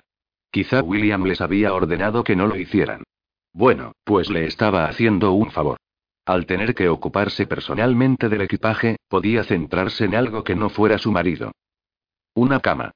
Se había presentado en casa encadenado a una cama, por el amor de Dios. La había dejado plantada en mitad del bosque para ir a reunirse con alguien y ese alguien lo había encadenado a una cama. Prisca no tenía prisa por volver a ver a su esposo. Ninguna prisa. Cuando alguien llamó a la puerta, Prisca dirigió una mirada irritada hacia allí antes de echar el vestido de muselina azul al baúl. Márchate, Will. La puerta se abrió lo suficiente para dejar asomar la cabeza de Alice. Prisca, querida, tienes un momento para mí. Ella asintió y se sentó en la cama. Pero solo si me prometes que no has venido a defenderlo. Alice le guiñó el ojo, entró y cerró la puerta. Aunque los quiero mucho, reconozco que ninguno de mis hijos ha llevado bien este aspecto de su vida en pareja. No es que Jonathan lo hiciera mejor en su momento. No te entiendo. Alice se sentó al lado de su nuera en la cama y le colocó un rizo rebelde detrás de la oreja. Elizabeth habría estado tan orgullosa de ti. Nadie le hablaba nunca de su madre. A Prisca se le formó un nudo en la garganta. Deseaba tanto tener una hija después de haber traído a cinco chicos al mundo, siguió diciendo Alice. Te pareces mucho a ella. Ojalá la hubiera conocido. Alice sonrió, lo que hizo que le aparecieran unas arruguitas alrededor de los ojos.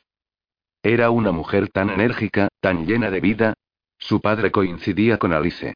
Siempre le contaba que Elizabeth Autorni había sido una persona muy importante para la comunidad, el alma de las fiestas. Era una mujer intrépida. No tenía miedo de nada, afirmó la duquesa viuda. ¿Intrépida?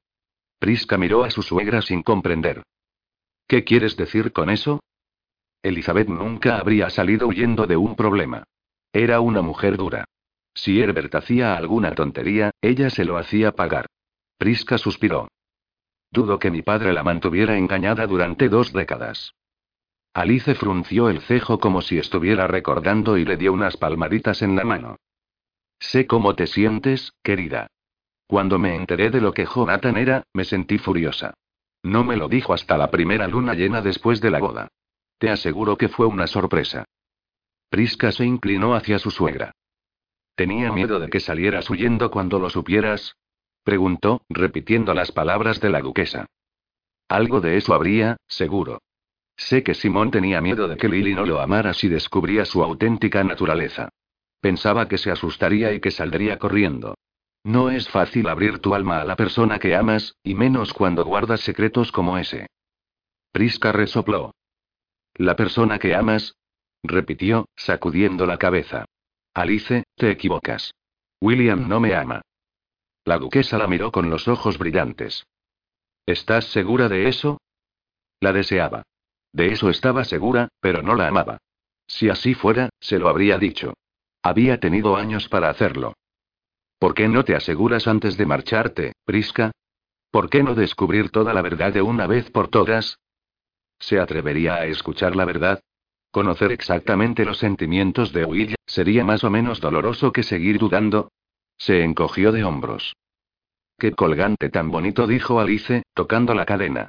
¿Llevas la miniatura de William dentro? Prisca lo abrió y le mostró el lobo que había pintado años atrás. No, todavía no, aunque supongo que debería llevarla, ahora que es mi esposo. ¿No crees? Lo que creo es que ya lo llevas muy cerca de tu corazón, respondió Alice, dándole un beso en la mejilla antes de marcharse. Will recorrió los pasillos de la casa como una fiera enfurecida al no encontrar a Prisca en la habitación de invitados. Toda su ropa estaba tirada de cualquier manera dentro del baúl y se había llevado todos sus objetos personales. Prisca. La llamó a gritos, recorriendo el pasillo de la planta baja y abriendo todas las puertas a su paso. Aunque habría oído el latido de su corazón sin necesidad de abrir las puertas, hacía horas que no lo percibía, y ya no sabía dónde buscarla. Debía de haberse marchado de la casa mientras el herrero rompía los grilletes en el establo. Se frotó las muñecas, distraído, dando gracias por haberse liberado al fin de las cadenas y, por supuesto, de ese maldito cabecero. Aparte de que pesaba como un yunque, era mucho más incómodo de acarrear. Simón apareció ante él. ¿Sabes qué hora es? Lo reprendió. A Will no le importaba la hora. Lo sacaría a todos a rastras de la cama si con ello encontrara a Prisca. ¿Hora de que los lobitos buenos estén acostados en sus guaridas? Simón le dirigió una mirada de advertencia. Disculpa, murmuró Will. Simón asintió con la cabeza, y señaló las muñecas de su hermano. Veo que por fin te han podido quitar los grilletes, comentó, indicándole con un gesto que lo siguiera a su estudio. Sí, el herrero y dos mozos de cuadra no lo consiguieron. Al final, un cuñado del señor James que estaba de visita y que sabe abrir cerraduras sin necesidad de llaves, lo logró. No preguntes. Vaya, vaya, exclamó Simón, alzando una ceja. El caso es que estoy libre, dijo Will, mostrándole las muñecas, antes de preguntar por lo que de veras le preocupaba. ¿Has visto a Prisca? Simón suspiró. ¿Puedes olvidarte de tu mujercita por un momento? Tengo noticias. ¿Qué noticias? Mientras el dudosamente honorable pariente del señor James te estaba liberando, el mayor Forster y yo fuimos a dar caza a tu secuestrador. Will soltó el aire de golpe. ¿Habéis atrapado a Brimsworth? Simón asintió y le dirigió una mirada incrédula. Dijo que habías sugerido que yo fuera su mentor. Habría dicho cualquier cosa para que me soltara. Bueno, el mayor va de camino hacia Londres en estos momentos. Con el conde. Se ofreció amablemente a serlo. Londres. Eso sí que era una buena noticia. Will sonrió, súbitamente aliviado. Pero no has respondido a mi pregunta. ¿Sabes dónde está Prisca? No. La última vez que la vi fue cuando volví de dar caza a Brimsworth. Estaba con Lily, el Spet y la señorita MacLeod, tomando una taza de chocolate en el salón. Ajá. Por eso su hermano estaba de tan mal humor. Alguien había estado acaparando la atención de su dulce Lily. Tengo que encontrarla. Quiero asegurarme de que está bien, declaró Will, volviéndose para marcharse. Un momento, William. Hay algo más. Siéntate, le ordenó, señalando una de las sillas al otro lado del escritorio. Will tuvo que hacer un esfuerzo para no gruñir. Simón le había llamado por su nombre completo y le había dicho que se sentara. Y él que pensaba que el día ya no podía empeorar. Ha sido un día muy largo, Simón. ¿Me morderás el pescuezo y me sacudirás de un lado a otro si no me siento? ¿Me obligarás a hacerlo? preguntó Simón. Sus ojos plateados se oscurecieron. Will conocía de sobra esa mirada, así que se sentó con el rabo entre las piernas. A diferencia de ti, empezó a decir Simón, mirando a su hermano fijamente, yo no suelo meterme en los asuntos de los demás. Pero tengo la sensación de que, si no intervengo, vas a meter la pata. ¿Meter la pata? Tu matrimonio, Will. Hasta ahora, te has comportado como un perfecto idiota. Suavizando un poco el tono de voz, añadió. Así que he pensado que quizá te interese escuchar un par de consejos. No, no estoy interesado en absoluto, refunfuñó Will. Lo único que necesito es a mi esposa. Y pienso encontrarla ahora mismo. Me alegra oírlo. Cuando la encuentres, envíame a la mía, por favor. Will empezó a ponerse de pie. Sin embargo, Simón lo dejó clavado en el sitio con solo una mirada. Sin embargo, repitió Will, volviendo a sentarse con un suspiro. Tendríamos que dejar claras algunas cosas. Por ejemplo, respecto a la próxima luna llena. ¿Sí? ¿Qué pasa con la próxima luna llena? preguntó Ben, entrando en el estudio. Oh, no. Tú también. Se quejó Will. Sí, yo también. Ben se sentó junto a Will. Y no te quejes. Es culpa tuya que no esté en la cama con el Spet. Haz el favor de reconciliarte con tu esposa para que no tenga a las nuestras ocupadas hasta tan tarde. Volviendo al asunto de la luna llena, les recordó Simón. Cada vez somos más en la casa. Me temo que esto pueda causar algún problema de convivencia. ¿A qué te refieres? preguntó Will, rascándose la barbilla. Te aseguro que no tengo intención de acercarme a vuestras esposas durante la luna llena. Pero podría ser que coincidiéramos todos en la cabaña del bosque, aclaró Simón. Y eso sería muy incómodo, sobre todo ahora que la cama está desmontada, bromeó. Y sobre todo mientras no hayas reclamado a Prisca como tu pareja licántropa, añadió Ben. Desearía no sentirme tan obligado a hacerlo, pero no puedo arriesgarme a que Brimsworth se me adelante, admitió Will, lo que provocó que sus hermanos alzaran las cejas al unísono. La señorita MacLeod me advirtió al respecto. Pero no me parece que Prissy esté preparada. Ya habéis visto cómo ha reaccionado al enterarse de que soy un licántropo. Dijo que no era un auténtico hombre. La muy descarada puso en duda mi masculinidad. Oh.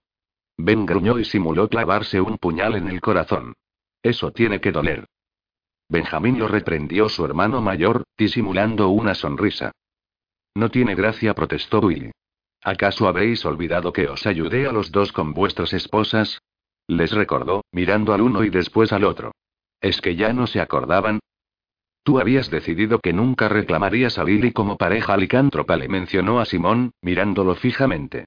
Y tú te alejaste de Elspeth, porque tenías miedo de perder el control con ella, continuó, volviéndose hacia Ben. ¿Y no has aprendido nada de nuestros errores? preguntó Simón. No. exclamó Willy. Mi situación es totalmente distinta. Prisca no me quiere como os querían vuestras esposas. Se casó conmigo obligada. Y no me lo ha perdonado. ¿No creerás eso de veras? preguntó Ben. Will, Prisca lleva años enamorada de ti. Tal vez lo estuvo en el pasado, pero ya no. Y ahora que sabe que soy una bestia, se lo está replanteando todo, hasta nuestra amistad, respondió Will, sacudiéndose una imaginaria mota de polvo de los pantalones, incómodo frente a las miradas de lástima de sus hermanos. ¿De verdad no sabes por qué estaba tan histérica esta tarde? Volvió a preguntar Ben, mirándolo con preocupación. Se quedó sin palabras, y Prisca nunca se queda sin palabras. Y menos cuando se trata de hablar de ti. Porque mis hermanos le contaron que soy una bestia antes de que yo tuviera ocasión de hacerlo. Bueno, reconozco que eso tampoco le ha hecho mucha gracia, admitió Ben, asintiendo con la cabeza, pero no es por eso por lo que estaba tan alterada. Llegaste a casa esposado a una cama, idiota. Le recordó el duque. Will se rascó la cabeza. Fue idea tuya, Simón. No se nos ocurrió nada mejor. Eso no tiene importancia. ¿Es que te has olvidado de tu fama de mujeriego, Will? inquirió Simón, muy serio. El mayor don Juan de Londres insistió Ben, alzando las cejas de un modo sugestivo. No lo he olvidado, pero ahora soy un hombre casado, replicó Will, sin entender a qué venía nada de todo eso.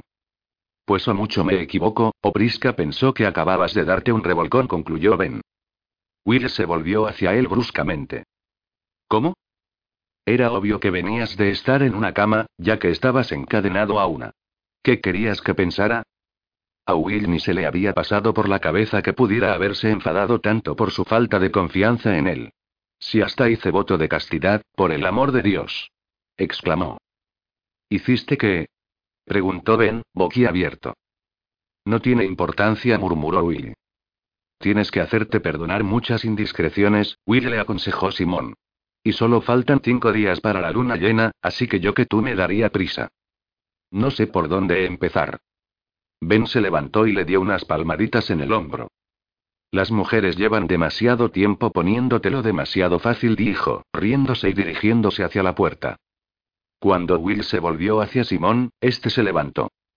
A mí no me mire, se escabulló el duque con una sonrisa ladeada. ¿Se supone que tengo que cortejar a mi propia esposa? Gritó Will a sus hermanos, que se alejaban pasillo abajo. No sería mal comienzo, opinó Simón, por encima de hombro. Will volvió a desplomarse en la silla y se pasó las manos por el pelo. ¿Por qué no confiaba en él? Le había prometido que nunca se acercaría a otra. Debería haberse sentido aliviada al comprobar que estaba sano y salvo.